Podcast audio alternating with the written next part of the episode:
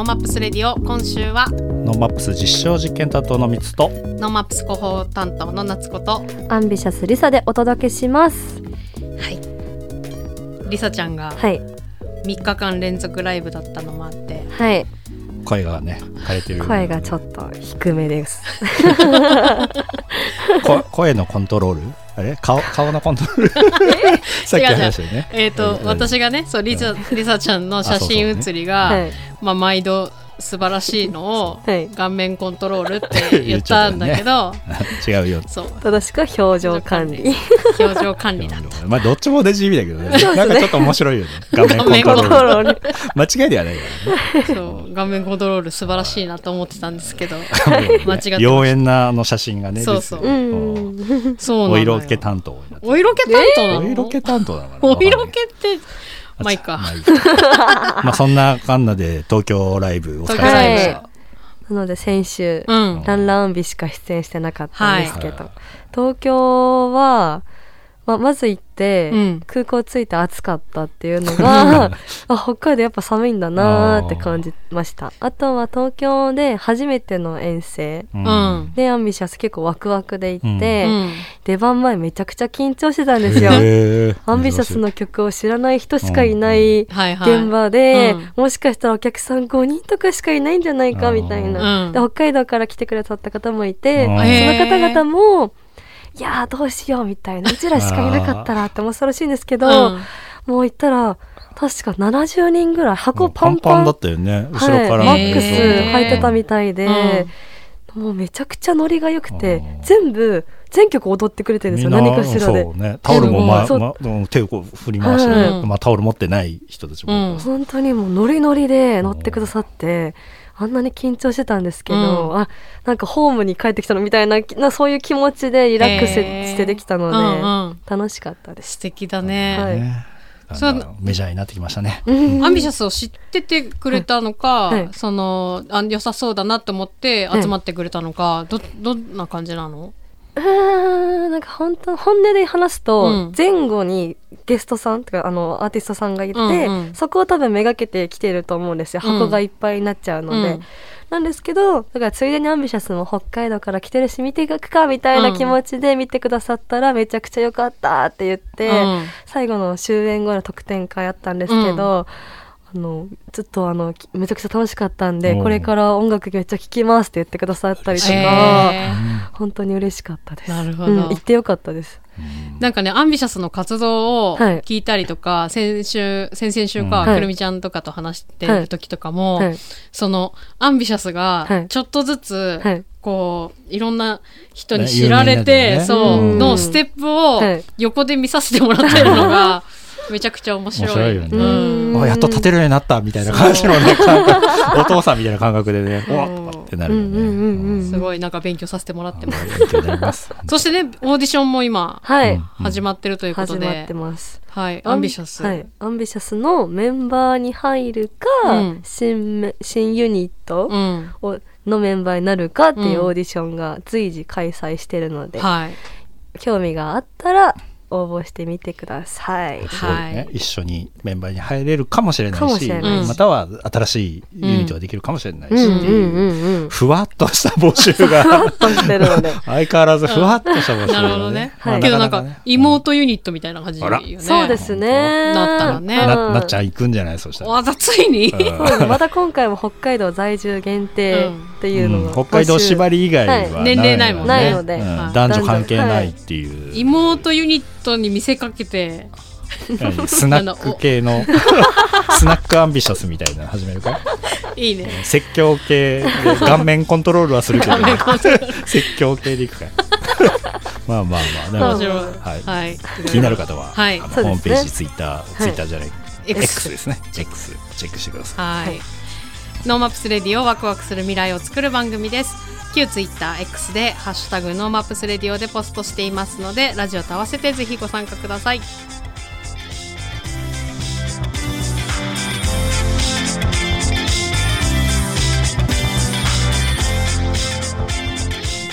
本日の NoMaps Radio は10月の4日に記者発表を行いました、えー水産関係の新しい団体ができたということで、うんはい。Do for Fish うんあのニュースでも見た方もいらっしゃるかもしれませんがこの Do for Fish について、えーお話伺っていきたいと思っております。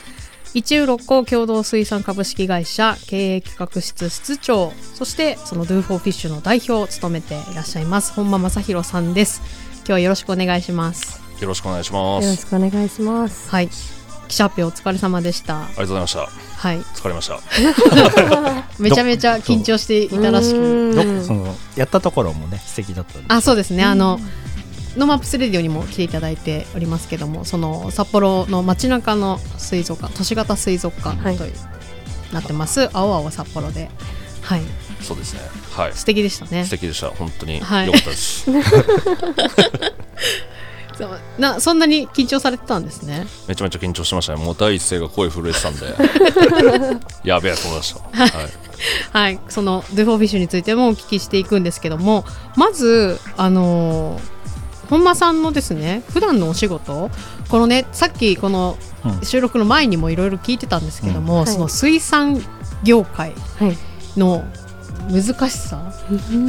まあどちらかというとちょっと闇の話聞いてた。そうだもんね。闇目のそうそう。うん話も。知らないことでね、はい。やっぱ表面だけじゃそう面白かった、知らないことばっかりだなと思ってたんですけども、本間さんは普段どんなお仕事をされてるんですか？はい、えっと、札幌市中央卸売市場であの草園にある、はい。あの市場で水産仲卸っていう、まあ、あの仕事をやってまして、うんうんまあ、よくサンマの初競りとかテレビではい。出たり、あの競りをやってる値段を出してる方の、はい、で競りでね魚を買ってスーパーとか、魚屋さんとかはい。に届けるみたいな仕事ですね、うん。基本的には、まあ、全土各地、あのー本間さんの、まあ、会社で卸してるお魚がほぼな感じですか？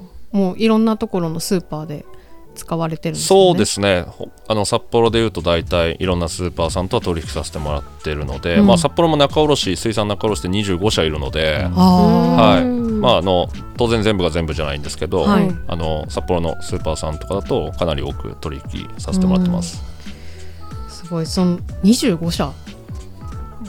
そうです。かなり減ったんですけどね。あそうなんですか、僕多分入った時 30, 30ないな。29とか、あはい。のなんか毎年1個ずつ減るみたいな。う んあの本間さんは今のお仕事何年ぐらいされてるんですか？えっと僕は9年目9年目。とかですね。うん。前ちょっと違う仕事してたので、はい。はい、お魚と関係ない。僕高校の教師やってたので、すごい、それ全然違う。は？い、多分あんまり全国にいないと思うんですけど、はい。はい、そ元こから。高校教師うんうん。の中卸です、へかえっこいい。面白い。そうなんですね。その今ねいろんなニュースなんかでもお魚が取れなくなってるとか、あの話を聞くことがね多いはい。と思うんですけど、今その水産業界というとなどんな課題があったりどんな状況なんでしょうか？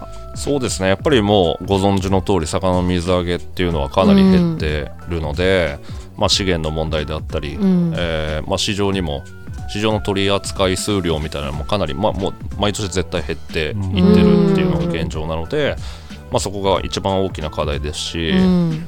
まあ、漁師も、まあ、僕たちみたいな仲卸も加工業者もみんなそうなんですけど、担い手がいなかったり若い人が、はい。あのなかなかいなかったりってうん。うんいうところもありますね、まあ、あとはやっぱ消費も減って、まあ、人口も減ってきてるので日本の人口が減ってきてるのでしょうがないんですけど、まあ、消費も20年ぐらい前までは肉より魚の方が消費量多かったんですけどはい。そこからもう肉に越されてガーッと差がついてきてるので、はい。消費が減ってるっていうのもやっぱ大きな課題だなと思います。へえそっかあの人口も減っていて消費も減ってるけど、まあ、水揚げも減っていてけど魚が食べれなくなるっていう危機感みたいなものというかえっと需要の方が供給上回るってことまでは起きてないですよね今のところ。まあ、あの水揚げが減ると、うん。まあ、基本的には価格上昇するので、はまあ、なかなか手に取りづらい魚になったり、はいまあ、サンマとかがいい例ですよね、はいはい。昔多分なんか68円とか98円で買うものが、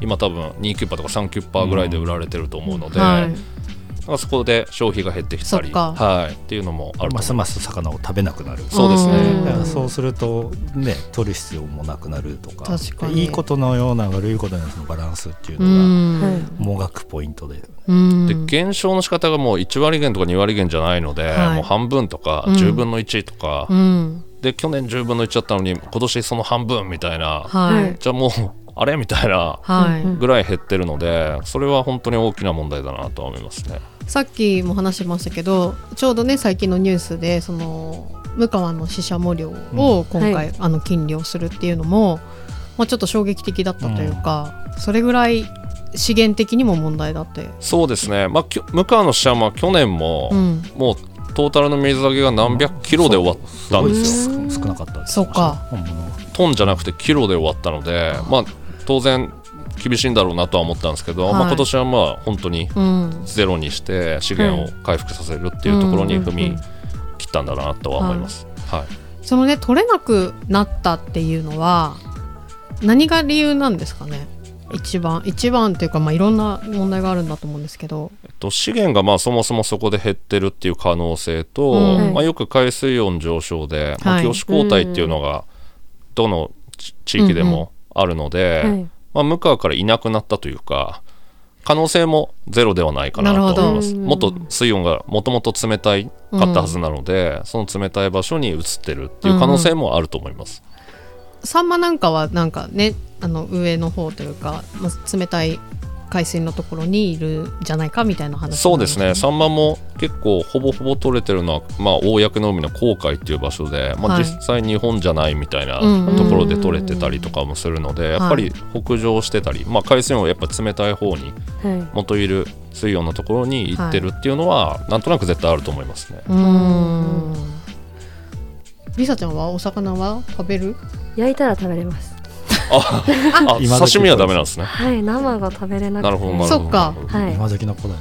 今時の子は何、生魚食べない？のでもメンバーみんなお寿司好きで、うん。今日お寿司行こうってお話ししてました。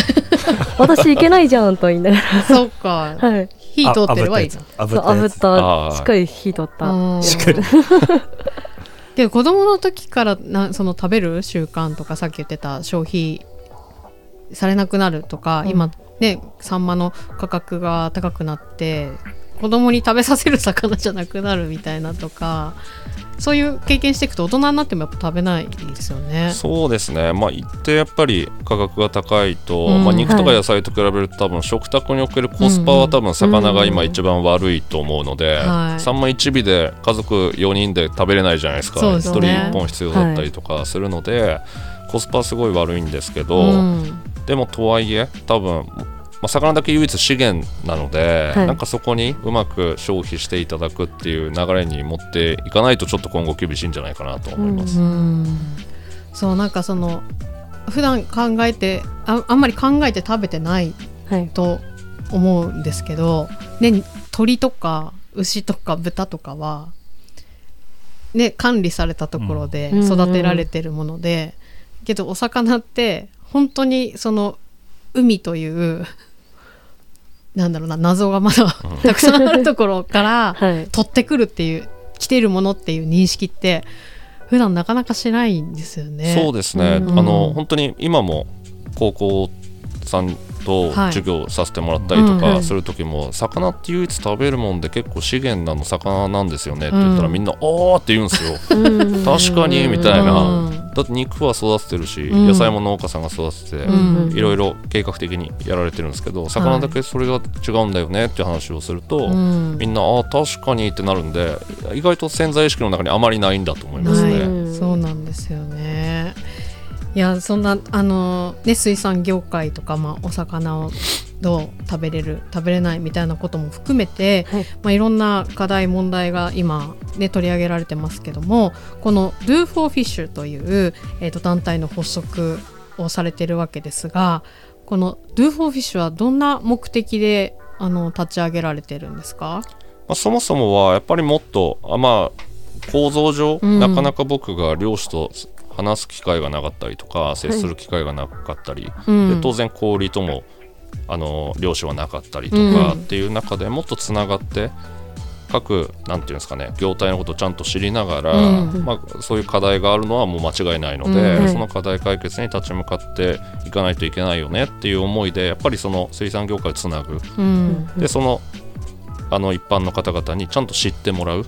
つなぐ、知るつなぐっていうところを一番最初はあのやっぱ団体を作ってうん。やっていかなきゃいけないよねっていうところから Do for Fish が始まっていったみたいなところですね。はい、はい、この水産業界、まあ、さっき言ってたようにいろんな問題があるけどその各こう業種だけで、まあ、それぞれ問題だよねって言ってるだけになっちゃいがちってことですかね。そうですね。やっぱり交わってないので、うん。漁師は漁師で課題を感じて、うん。はい。まあ、動いていたりでもそれは卸からすると卸とか中卸からするとあまりうん。なんかピンときてなかったりとか、うん。でやっぱり一定価値をこういうふうにあのなんていうんですかね右肩上がりでちゃんと上げていかなきゃいけないので、はい。それはなんていうんですかねみんなで一致団結して、うんまあ、氷も巻き込んでうんどういうプロモーションをしていくと売れるのかとか、うんそれをみんなで考えるっていうのは大切なことだなと思います。はい、うんこの Do for Fish にこう立ち上げに至る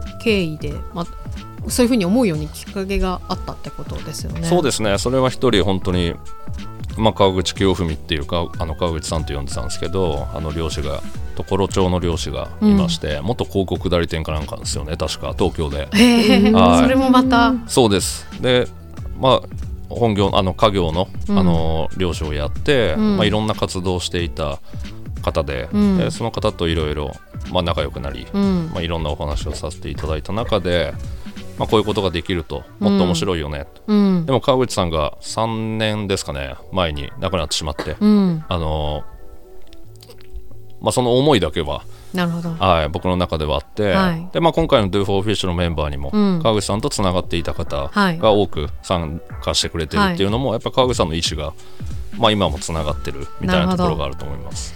そのメンバーね、あのこの Do for Fish の構成メンバーもまためちゃくちゃ面白いですよね。もうアベンジャーズですね。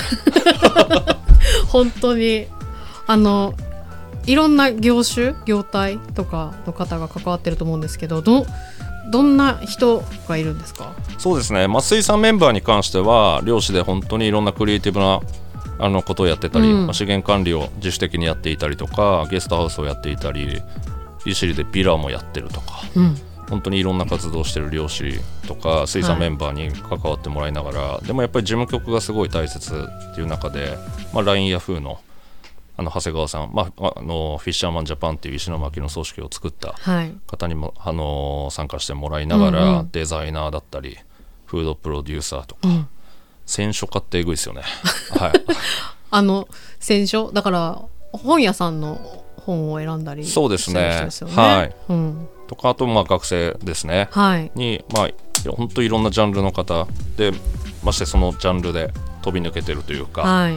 まあ、有名な方うん。に、あの参加してもらって本当にだからアベンジャーズみたいな組織が出来上がってると思います。はい、うんうんあのちょっと話出てきましたけどそのフィッシャーマンジャパンというあのー石巻あ三陸か。三陸のフィッシャーマンあ漁はい。漁師さんたちのあのコミュニティがあってそこもやっぱりこの最近の漁業のこう尖った取り組みという感じですよね。そうですね、まあぼ、そもそも僕がずっとファンだったというか、はい。かっこいいなと思って、うん、ウェブサイトもめっちゃかっこいいんですけど、そうなんですよ。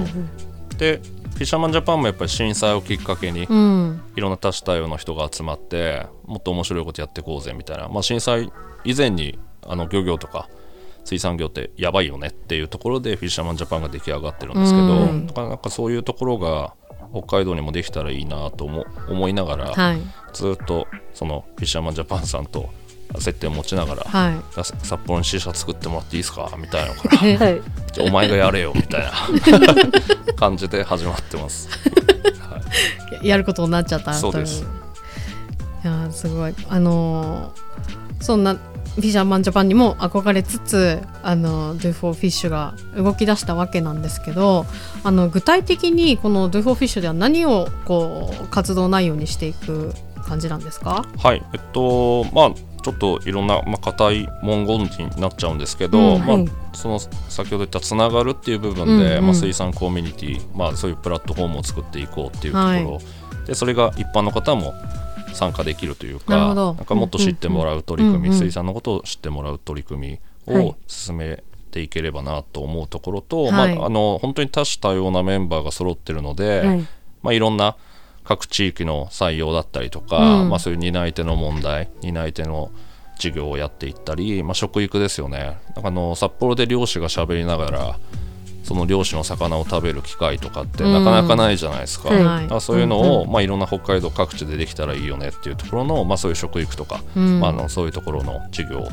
あとはまあ情報発信とか、まあ、各地の商品のブランディングだったりとか、はい。まあ、それもこのメンバーだからこそうん。いろんなことができると思ってるので、うん。まあ、そういうところだったり、まあ、産官学民連携っていうところで行政であったりとか、はい。北海道であったりとか、うん。まあ、いろんなところと連携を取りながらできていければいいなっていうところと、まあ、ビジョンが魚がいる未来を選べっていうビジョンを掲げてるので、まあ、そこに合うというか、うん。ハマる授業を今後やっていければなと思ってます。はい。その魚がいる未来を選べっていうそのコンセプトがやっぱり衝撃的というか魚がいない未来うんなんてあるのかと思ってるところがあるので、はい。それぐらいこうなんか切羽詰まってるというか大事なこう今タイミングなんだなというふうに思ってるんですけどこういろんな課題がありすぎてというか複雑すぎて あのどこから手をつけていいもんかとか何をしていいもんか分かりづらいなって思ってるんですけどこう本間さんはなんかどこから何手をつけていくべきというかどうしたらこう、状況がいい方向に向かいそうな気がします？そうですね。本当に僕が把握してる中でもかなり複雑に絡み合ってるので、はあのどっからっていうのは結構難しいんですけど、うん。でもやっぱり知ってもらうっていうのはとても大切なこと。い、はい。うん今水産で何が起きてるのかとうん。か、どういう問題がそう絡み合ってこういうことになってるのかとか、はい。っていうのを一般の方に知ってもらって消費者意識を高めるというか、うん。あのそういうところから、まあ、いろんなことが始まっていくんじゃないかなと思ってますし、まあ、資源の問題もそうですしそれがちゃんと知ってもらう、知ってもらって一般の人のなんていうんですかね世論というか、はい。あそういうところが多分いろんな力を持つと思うので、はい。それはなんか感じながらやってますね。私の話になっちゃうんですけどあの白老で今あの漁港のガイドツアーをやろうやりたいなと思って動いてるんですけど、まあ、それのきっかけになったのは一回その漁師さんが水揚げをホッケの水揚げをしてる時かな？の時にあのこれはサイズが小さくて出せないやつと、まあ、これはサイズはそれぞれあるからあの発泡スチロールに10匹ずつきれいに入れて出すって言ってて作業してた時に、はい。この発泡スチロール1個10匹入ってるホッケでいくらになるんですか？って言ったら400円かなとか言われてマジっすか？ってうんなってで型がちちょっとちっちゃいから出せないやつは、まあ、近所に配ったりとか持ってっていいよとかっていうぐらいのそのうん。商売ってもう気が遠くなるなっていうかん。それって本当一般消費者は分かんないなってそうですね。思って衝撃だったのがあったんですよね。はい、いや本当そうで、うん。あの多分一般の方が見ると不思議なことって多分かなりいっぱいあるんですよ。だからそれもちゃんと知ってもらう。うん。でじゃあなぜ多分そうなってるのかっていう原因も、うん。あの水産業界にあると思うので、はい。その原因もちゃんと知ってもらいながら、うん。なんか本当にみんなであのやっていく、うん。なんか水産の関係人口を増やすっていうのも一つ目標に掲げてますけどそういうなんかなんていうんですかねゲートウェイが Do for Fish うん。で関わりやすいじゃないですか。あのいろんなメンバーがいるので、はい。これ漁師だけとかだとやっぱりちょっとねあの、うん接点持ちにくいので、なんかそういうところで Do for Fish をうまく、あのー使って、まあ、ハブになるような組織になれればいいかなと思います。はい。いやあのお魚を食べ続けていきたいいと思いやそうですよね、はい。だからもう魚。漁師メンバーももうそれしか言わないですね、うんもう子供に、うん。あの漁師をさせたいけど、うん。このままじゃさせれないとか、うん。はい。で食べてもらえるあの子供とか孫世代までちうん。ゃんと魚を食べてもらえる世の中を作りたいみたいなこと、うん。で本当にもうその思いでみんなと Do for Fish に賛同してくれてるっていう感じですうね。ん。なるほどこの Do for Fish の直近の活動とかあのこう出会える機会みたいなものはあったりしますか？はい、えっと、まあ、10月あの場所は東京になってしまうんですけど、はい。東京の海のごちそうフェスティバルっていうあの、まあ、お祭りというかイベントうん。に Do for Fish が一応あのお声掛けいただきまして、はい。でもうメンバーの食材を使ってタコと昆布とホタテと,、うん。えー、と鮭とばうんもううまく使いながらい。たこ焼きを売るっていう、うん。はい。もうたこ焼きではない。そうそうもはやもうなんだこのたこ焼きはみたいな。そのたこ焼きを販売するっていうところと、はい。今10月から実はもうあの始まってるんですけど、はい。食育とあの共に食べるっていう教食のの機会がすごい減ってるっていうところで、はい。あのまあ、この前10月も実施したんですけど漁師が札幌に来てうん。あの、まあ、シェフに料理を作ってもらいながら、あの水産の問題とかいろんなのを大学生対象にやったりとかうん。っていうのが、まあ、ちょっと対象者がどんどん変わっていくんですけど2月ぐらいまで毎月あの開催するので、はい。インスタでぜひチェックいただければなと思います。いホームページまだないですけど、で あのホームページなかなかね後回しになっちゃうんですよそうなんですよ。ねすいません。いやよくわかりますということであのいろんな取り組みがこれからうん。起こってきそうなのでぜひチェックしつつあとあれですね水産まず食べるっていてねいうことだと思います、その市場に出ているものはもうだってねな食べなかったら捨てられちゃうしかない。そうですわね。まあね特にスーパーに出てしまったものに関してはね、そこから過去に行くことはほぼないので、うん、出ているものはいただくっていうのを意識するだけで、うん、ね、特に北海道のものとかは自分たちで食べようよっていう意識だけでも結構変わるかもしれないですそうですね。ね月1しか魚食べないっていう人が月に食べた時点で2倍ですからね。そうですね、うんはいうんうん。なんかそういう感じで考えてもらえたらいいなと思いますね、うんまあ、意識しながらなんか食べるってだけでも違いますよね。はい、うん、ありがとうございます。あの取り組み楽しみにしております。ありがとうございます頑張りますはい。本日は先週発足しました Do for Fish 代表の本間正弘さんお迎えしました。本間さんありがとうございました。はいありがとうございましたありがとうございました。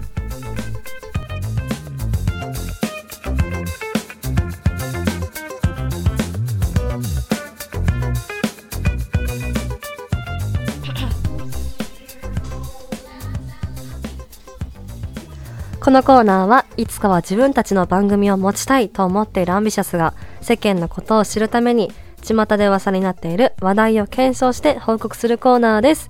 今回は萌えかに来てもらいました。こんばんは。こんばんは、えー今日はいつも、あ今日ははいもやかの暇だからやってみたはい。恋愛診断でおす、恋愛診断。診断シリーズ第3弾ぐらいですか？はいもうなんかいっぱいやっちゃってます。すみませんすみません なるほど恋愛ですね。はいそうやったことなかったんうんで、うんうん。ちょっと恥ずかしいですけど、ちょっと暴露を暴露になっちゃいますけど、はいよろしくお願いします今日は何問ぐらいやりますか？じゃあまあ5問ぐらい ?5 問ぐやっちゃいらい。ますかねなるほど。じゃあ聞いてる皆さんもぜひ一緒に参加してみてください。はいではまず1問目からいきましょうか。はい。あなたのいつもの恋愛傾向がわかる。なるほど。A ちょっとごめんなさいあ A あはい。いきます、あなたのいつもの恋愛傾向は A メディアでのあちょっと違うね。ん？あちょっと。大丈夫萌えちゃ ん。すいませんすいません。あ第1問。はい。あなたのいつもの恋愛傾向は、うん。えー質問恋人募集中のあなたはい。思い立って今週縁結びのご利益がある神社に行こうと思います、うんあなたはどこに行きますか？うん。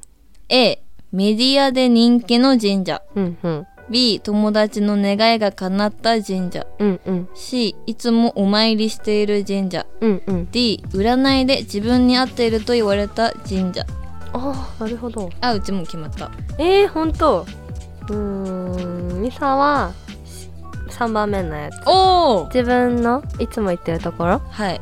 あ一緒でした。あ、一緒？はい。ほんとこうやって恋愛傾向がわかるんですか？はいちょっと分かっちゃうみたいんで？じゃあはい。まず A から。はい。A を選んだあなたははい。あなたの恋愛傾向は放置してしまう。はあ、放置しちゃうんだ。流行りに敏感なあなたは人気のある場所物そして人が好き。はい。えーあなたが好きになる人もきっとモテるタイプでしょう、うん。最初はあなたも一生懸命に尽くしますがしばらくすると目移りすることも。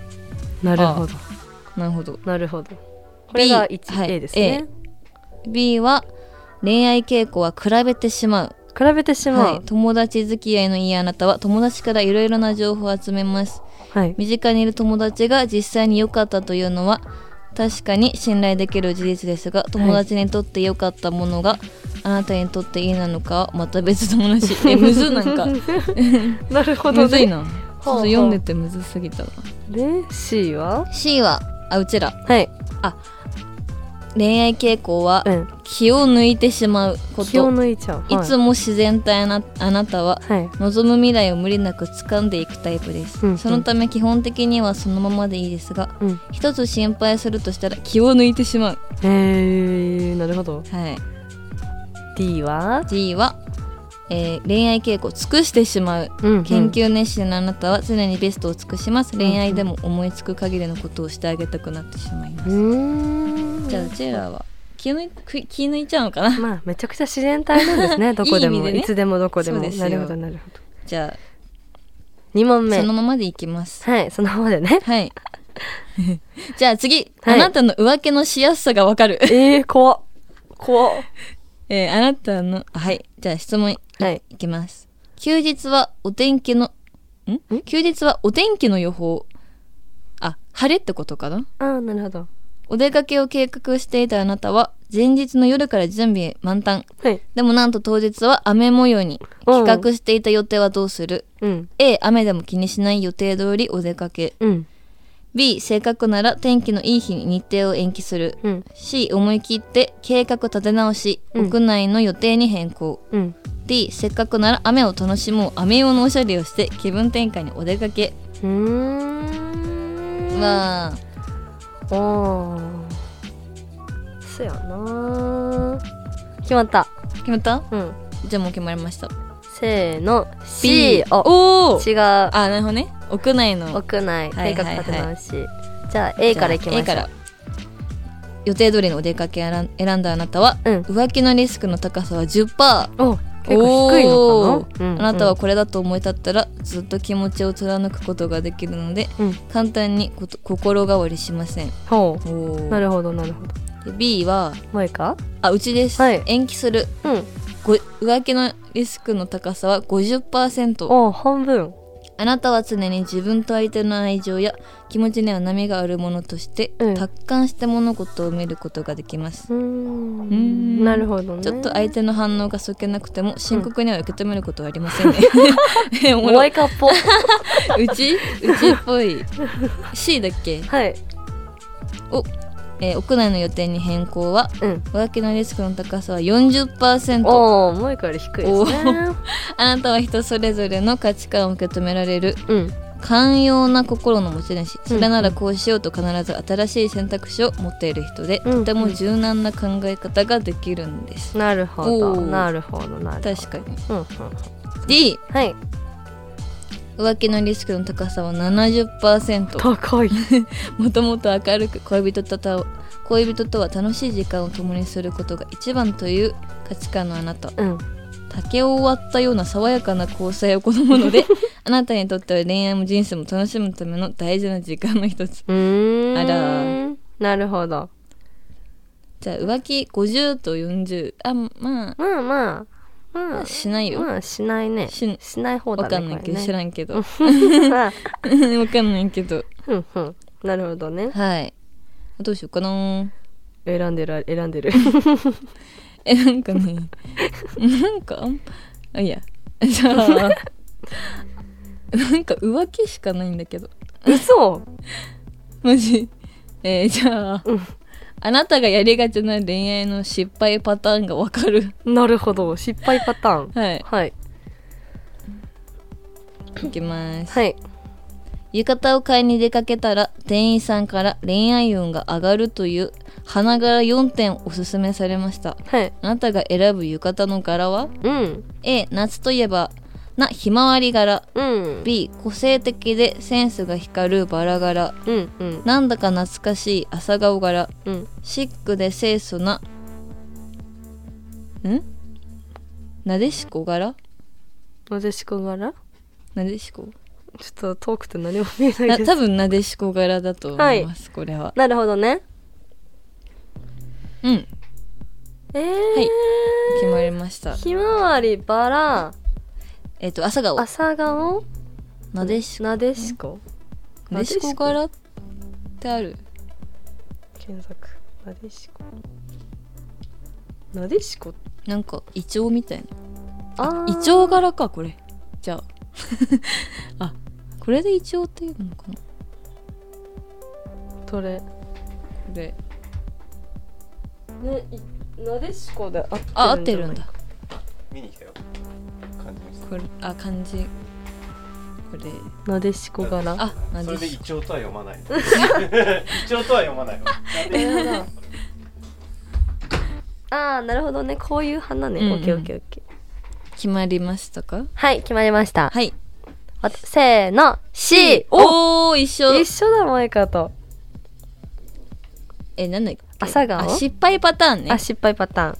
A 選んだ方はえー、明るく元気なあなたはまさしくひまわりのよう。ノリが良くすぎて相手も爆笑。気がついたらすっかり距離が近くなっていますが、うん。その距離感や気軽なボディタッチ男子校のノリなのかも、ってえー、かおりちゃんひまわり来てた。ああちょっと。あら。ああちょっとあれかボディタッチが。男子校のノリなんですね。男子校のノリ。かおりちゃんなるほどなるほど、はい。じゃあ B バラを選んだあなたは、はいうん。おしゃれで個性的なあなたは服装や音楽の趣味、うんはてはお店のチョイスのセンスが合わないとバッサリ足切りしがちだって。なるほどね。確かにバラ確かにあんま珍しいからね、うんそうだね。浴衣でしょ？お着物じゃなくて。確かに。そうですよね。確かに確かに。あんまり見ないかもね。じゃあうちら。はい朝顔。朝顔。おとなしめのあなた。実は思い込みが激しいところがありうん。知り合ってデートしたくらいなら相手はまだお試し気分かも。あだからうん。か勘違いしちゃう。そういう感じ？一人盛り上がって暴走していることもあーなるほどね。なるほどね。じゃあ勘違いしちゃいうやあ相手も好きか。って思ったけど全然あ相手さっぱりしてるみたいな。いみたいな。あなるほどね。遊ばれるタイプだ。はいはいなるほど。気をつけます。気をつけます。でシ D シックの清楚ななでしこ柄ははい。えー一途で芯がしっかりしたあなたは知り合ったばかりの相手に対しても、礼儀正しく真面目すぎて相手に興味なさそうと思われてしまう。あおー。ーなるほどね。なるあそうなんだ、うん。なんかイメージと違った、ね。なでしこ柄それののはい。うーん。みんな何なんだろう。メンバーみんな何着てたっけな。うん香りはひまわりでしょ？レミか朝顔とかそんなんじゃなかったっけな。えーお忘れちゃっ大たきいおお花だった気がしますね、はいでは次行きましょ次。うん あじゃあちょっと全然恋愛関係なくなっちゃう。うなんで？あどうしよう。なんかれあいいですか？あありがとうございます。あじゃあ次。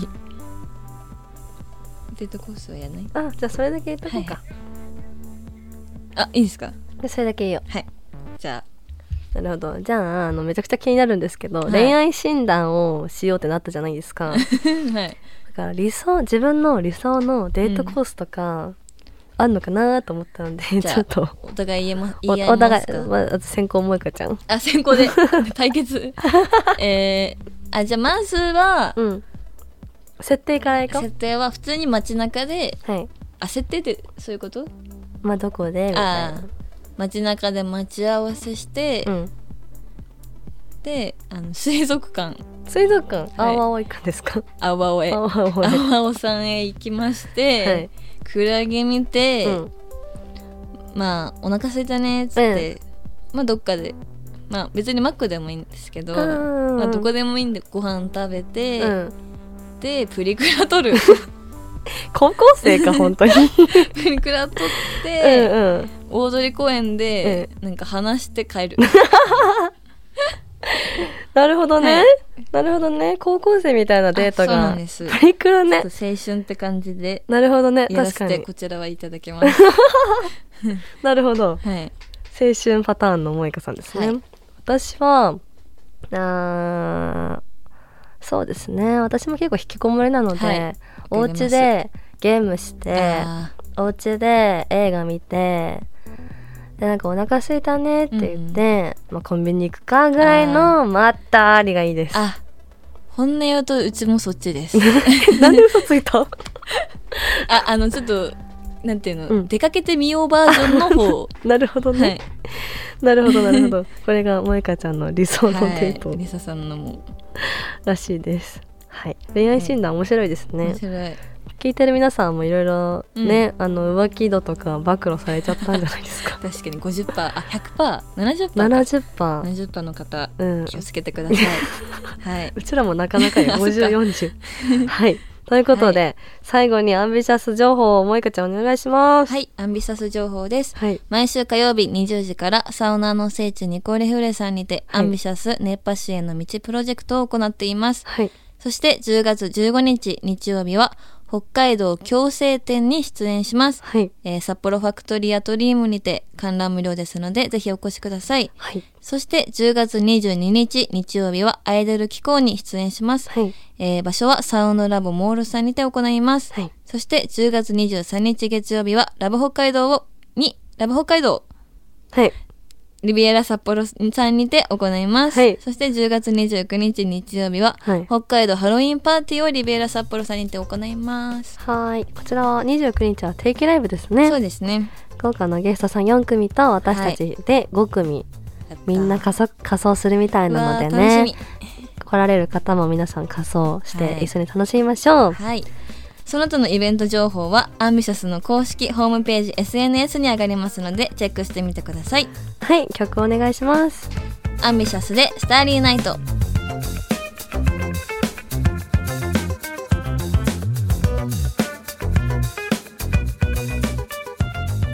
NoMaps Radio 本日はお魚がいる未来を選べ、はい Do for Fish 代表の本間正弘さんとお送りしてまいりました。はいお魚を食べないリサちゃんはどうですか？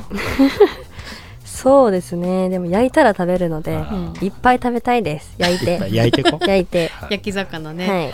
あの七輪とかやりたいな。あのいいっすね。